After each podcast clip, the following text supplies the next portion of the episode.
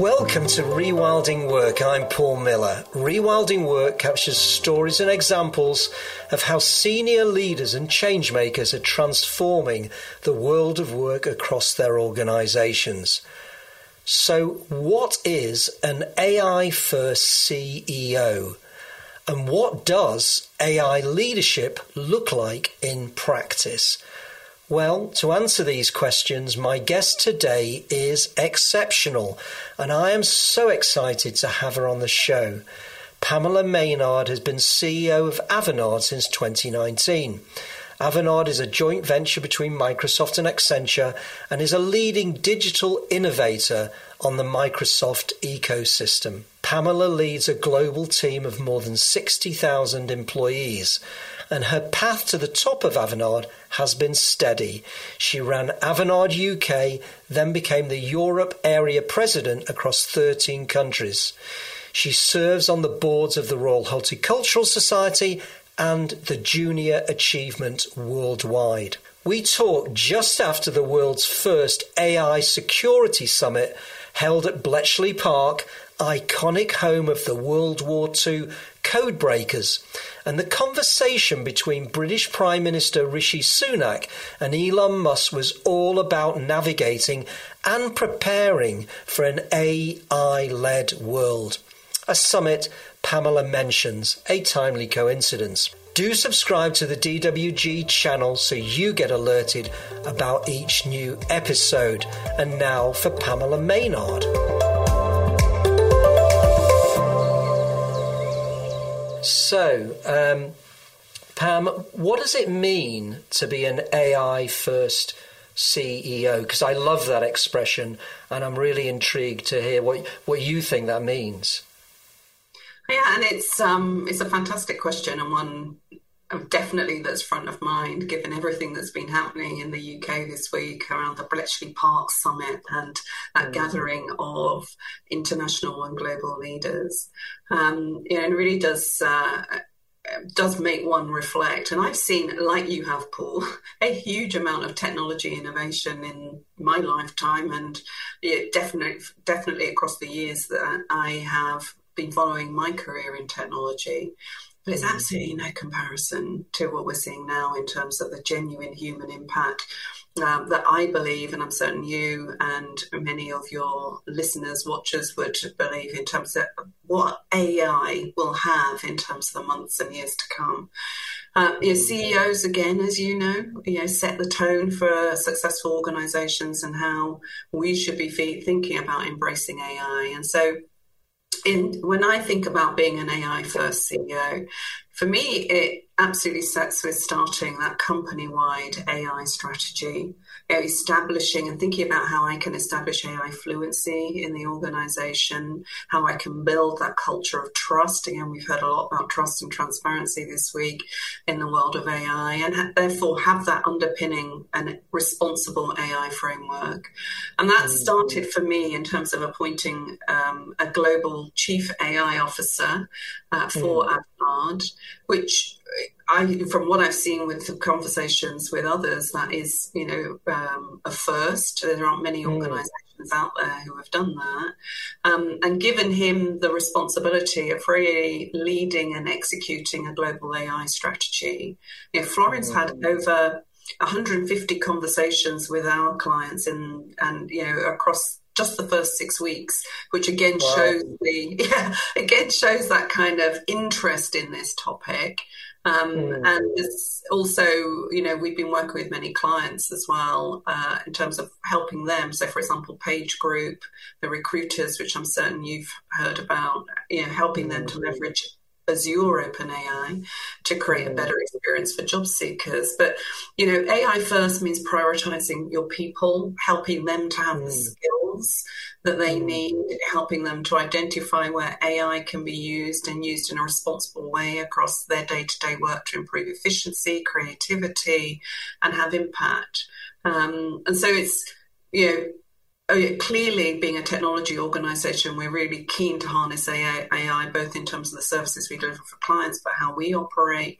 Um, but we've got to do that in a way that puts people first. Yeah, and and then that's great, and thank you for mentioning um, Florin Rotar, who I, I, you know, as you as you know, I know him well, and I thought it was amazing to see that he was your chief AI officer. I think when AI sort of started arriving in force at the end of 2022 experientially, um, I, I thought organizations will put C-suite people in charge of AI, and and I think the way you've put it is that AI is a a support, an enabler, uh, almost like a characteristic of a CEO and a, a leader. Um, so, how can AI be an opportunity to disrupt the ways of working that, that don't serve us? Uh, and do you have any Avanade examples? Because I'm always interested in how, how can AI help us rather than sort of defeat us or subjugate us?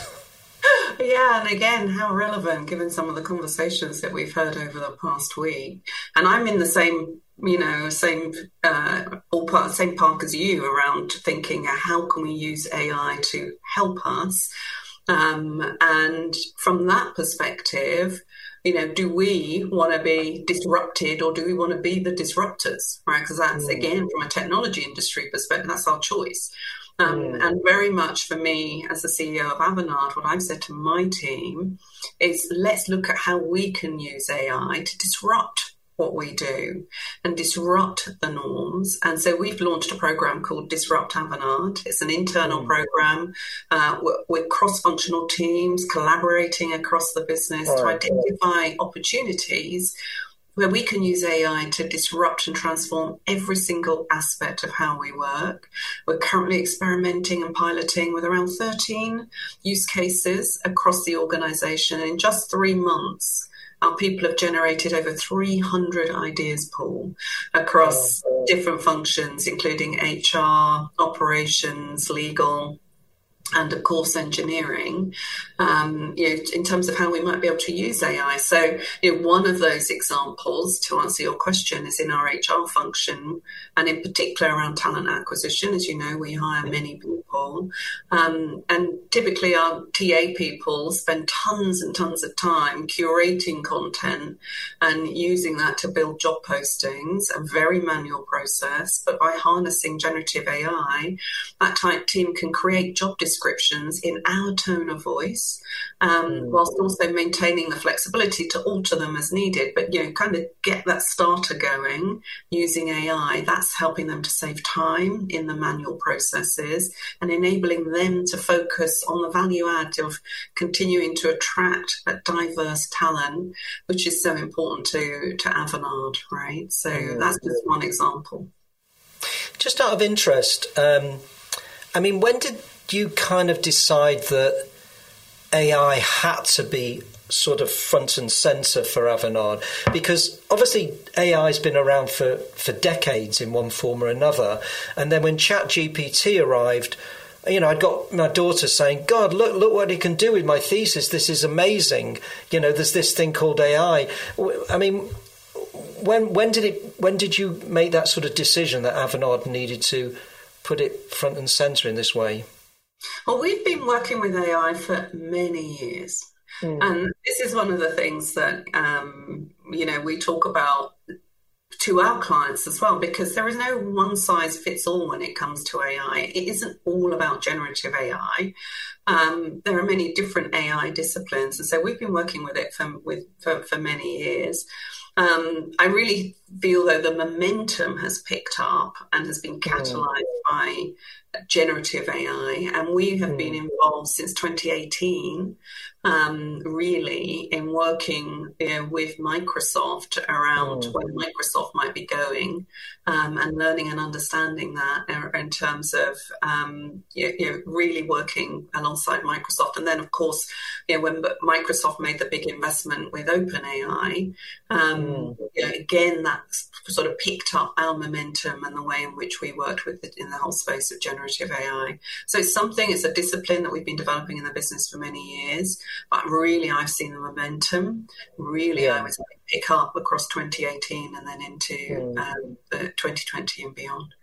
That, that's great. I mean, and I think one of the differences when I think of this this particular wave of technological transformation is that there's a lot more thought. I mean, you mentioned the Bletchley, Bletchley Park summit this week around safety and protocols, and there's a lot more concern about ethics and AI.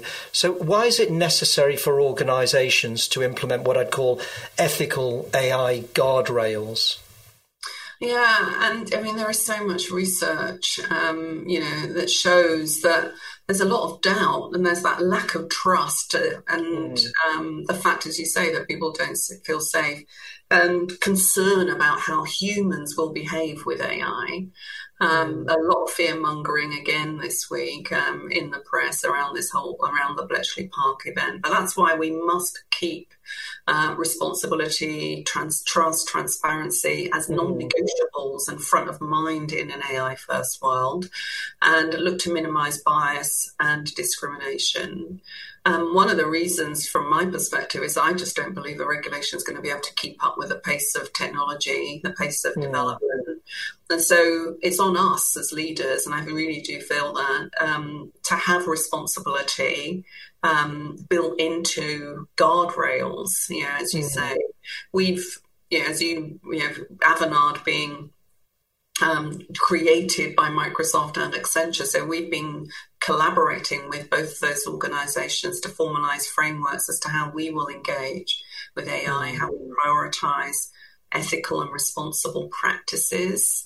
So we've mm. created our first ever responsible AI policy that became that came right um, effective on the 1st of this month, 1st of October, um, and includes guiding principles that are rooted in our own purpose and values. And I think that's the other opportunity here. How can you use those frameworks to bring to life or to, to continue to enforce you know, your hmm. purpose mm. and your values as a, as an organisation, um, and to also therefore help you to or help to reflect how you want to show up in an AI first world. Um, as generative AI evolves, our responsible AI framework will mm. continue to evolve as well. And I think that's really important. It's not just about setting the guardrails here and expecting them to stay here. You also also go into this with an understanding that you're going to need to continue re- to review your guardrails. Mm. Um, as the technology continues to evolve. Mm.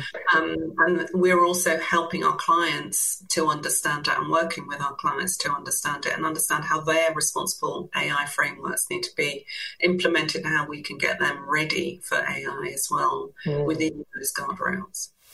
Yeah, I mean, and that's it's it's to me, it's really exciting to see that this technological change is having this much more mature kind of thinking around it that that actually because I feel like we wandered into social media with a kind of naive optimism that you know will connect people that's a good thing isn't it? And and then you you kind of are faced with the implications of that good and bad. But I feel that there is a greater maturity going into this. Maybe we appreciate that it's got a deeper significance than than we sort of there's a certain level that we understand AI, and there's most of it we don't, and we can't quite imagine where it's going to go. So I think what can we influence and control? Um, so, I mean, you've led a charge, and you mentioned this, uh, Pam, on diversity and bias in AI, in AI. What does that actually mean in practice?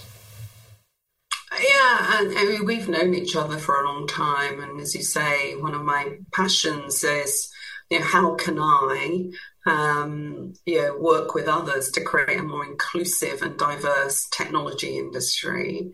Because for me, diversity is key to innovation, Paul. Absolutely key.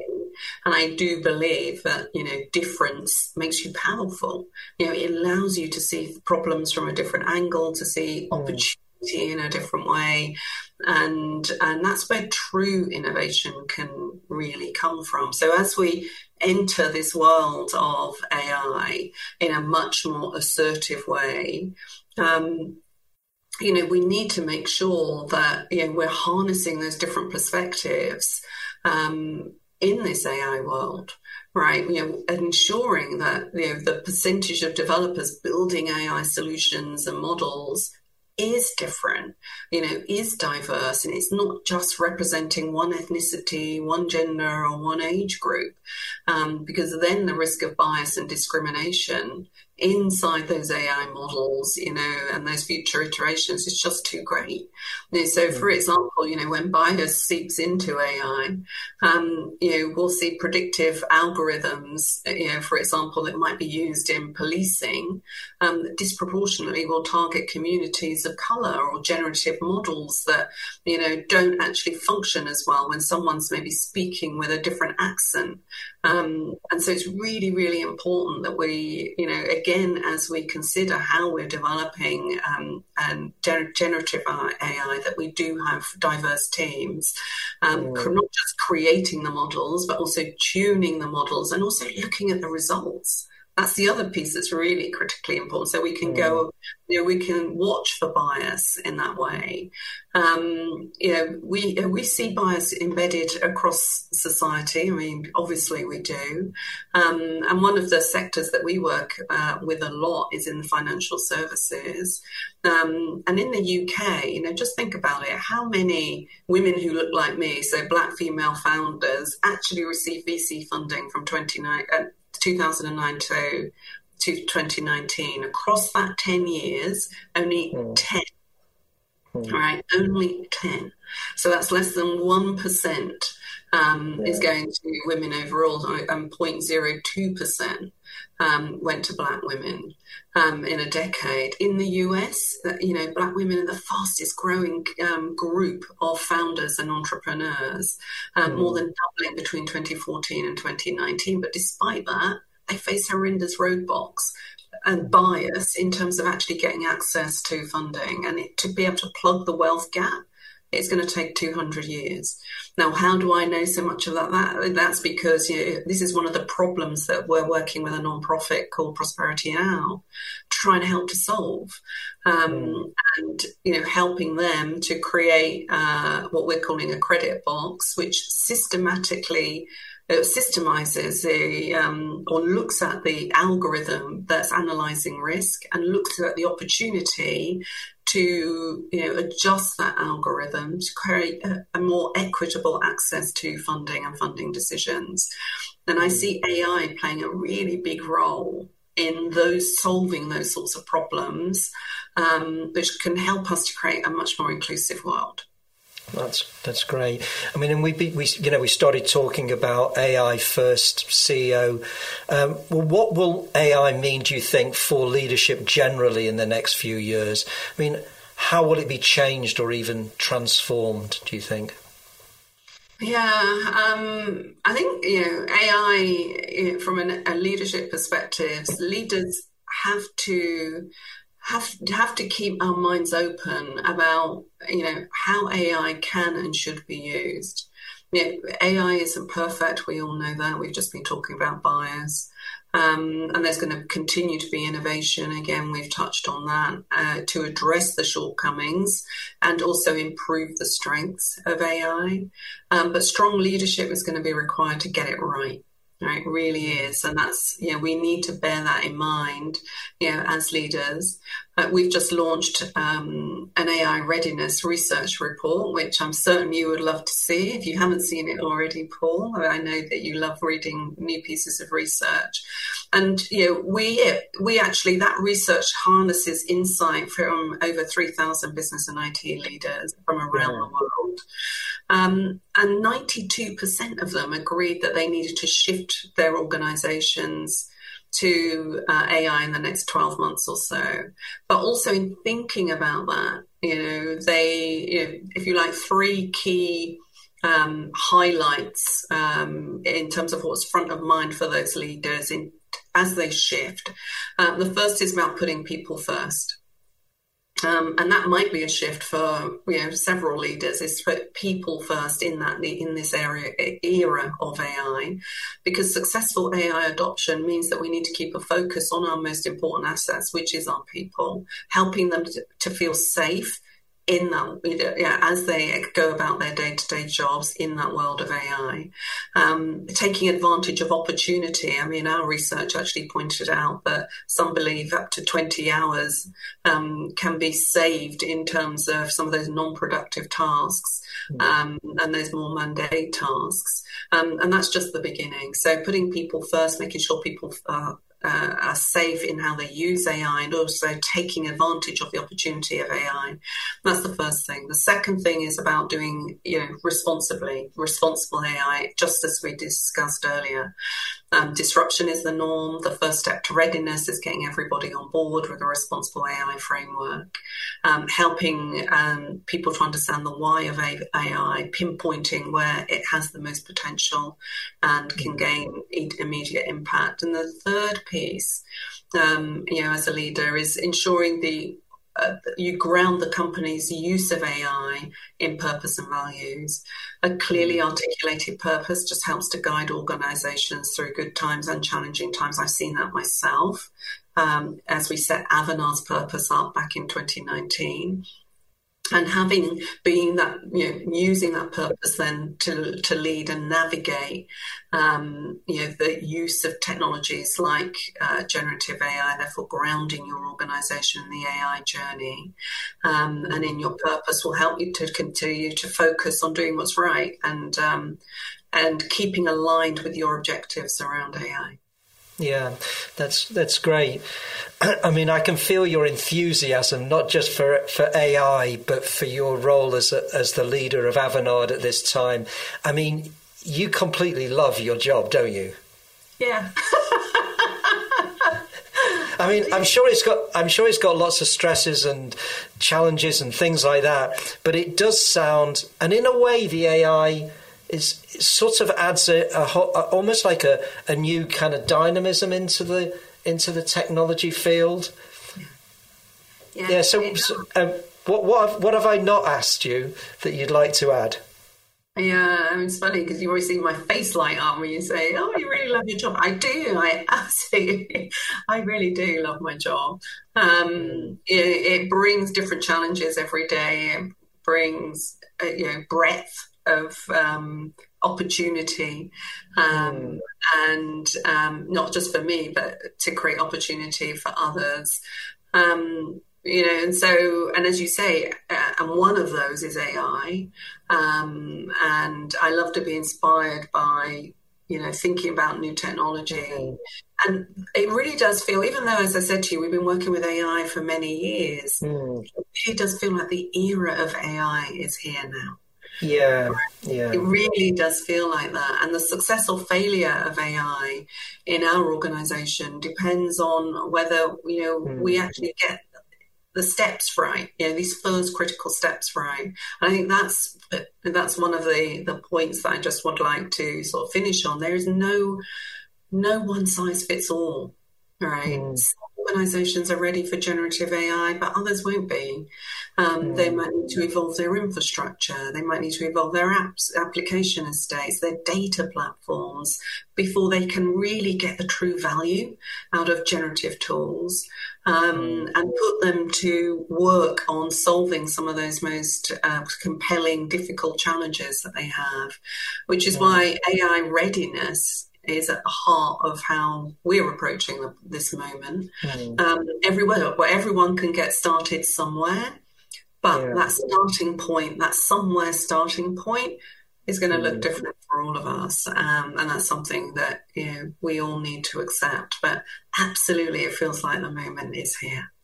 Yeah, and I, I, I think that's a fantastic point to to conclude on. And um, I mean, I do feel that the world kind of needs some technological transformation.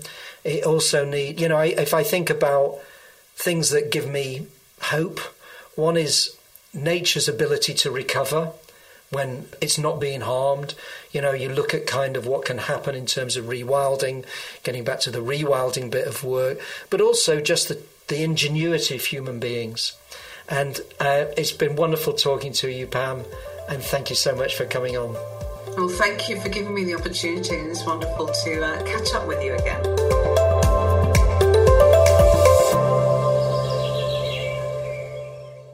So let's welcome today's experts to reflect on my interview with Pam. Nancy Goebel is CEO of the Digital Workplace Group based on the US East Coast. Nancy succeeded me as CEO in January 2023 and our other pundit is cultural anthropologist Iveta Hajdakova, Associate Director at Stripe Partners, a research and strategy consultancy. Great. So great to have you both here. So, Iveta, let me start with you. Overall reactions to my conversation with Pamela Maynard at Avanade.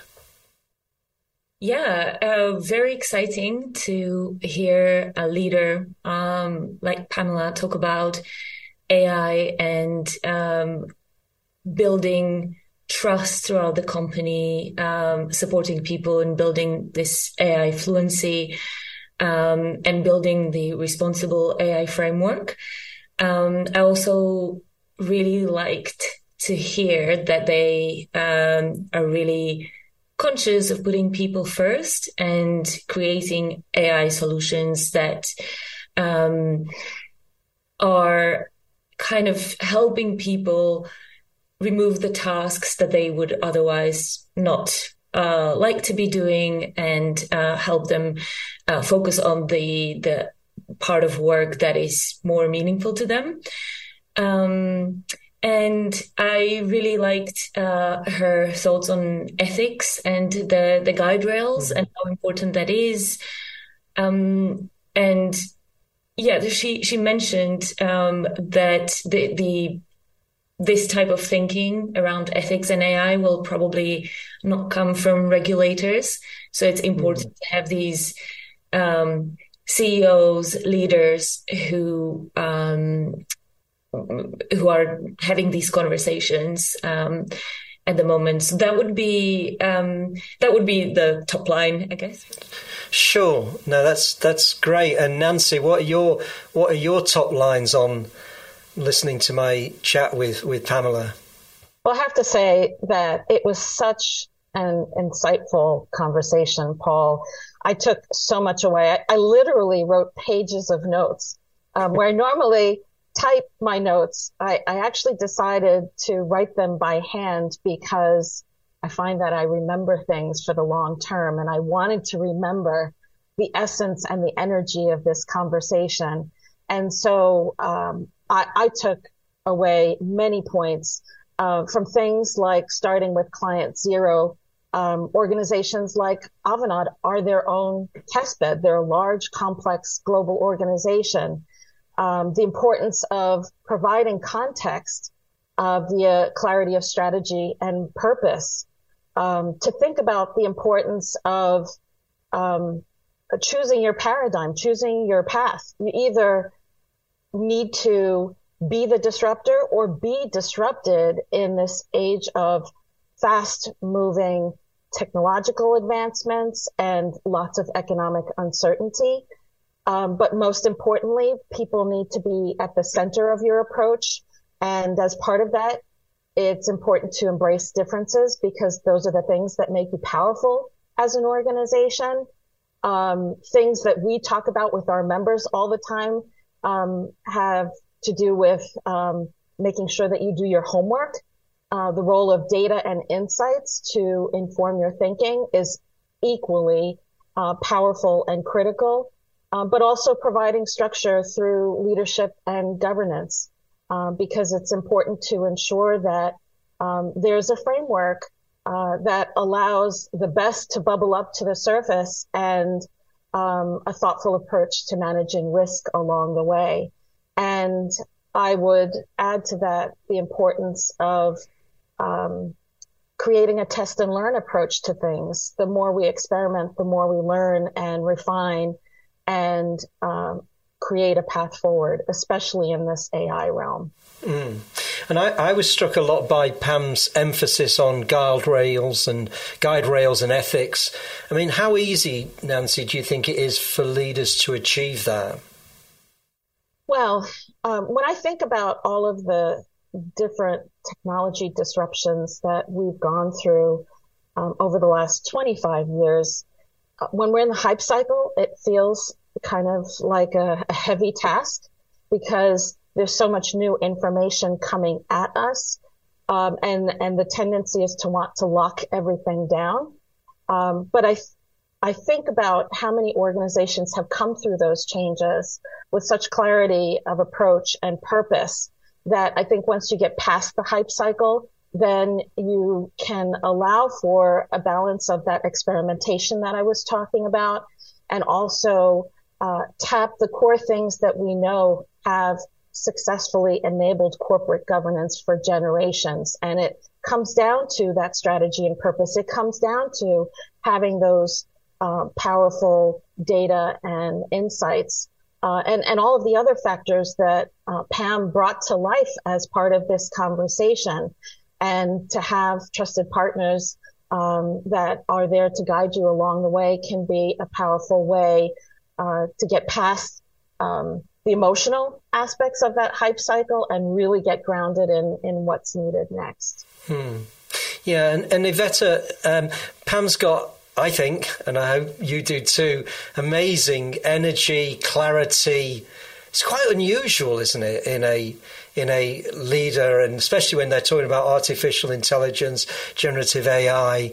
I mean, what kind of value do you think that energy brings to the change she's trying to enact? Trying to enact. Uh, yeah, you're right. I actually, yeah, I, I remember that moment when she just had this expression and she was clearly so excited about her job. Um, I think um, overall, just that passion and uh, the energy are great to see in leaders, in people, in in workplaces uh, because they're contagious. They are. Um, I feel like they kind of make people trust the person a little bit more mm. because um, if you see that the the individual is attached to to to the mission that they're talking about then it almost makes you feel like okay well i trust that this person really takes the job and the responsibility that comes with it very seriously plus she mm. mentioned um, how she was uh, personally passionate about um, diversity and and inclusion so um, that those are really fresh things to to see in a leader um, mm. and yeah really exciting to see somebody like that yeah yeah i mean and looking at it from a, a cultural anthropology point of view which is your your your own work iveta i mean where does that fit into all of these changes with ai because obviously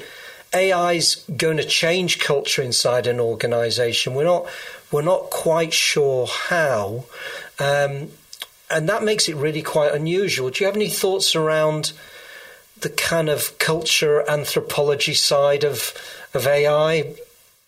Yeah, loads of thoughts. I don't think I have any answers, but um, yeah, I've been thinking from uh, about a lot of things from just you know what is AI, what what is its relationship to how humans think, especially with um, the um, generative AI and neural networks that are you know supposed to be modeled based on how humans think. So there's that mm. element in what, how do we even think of this technology in relation to to us?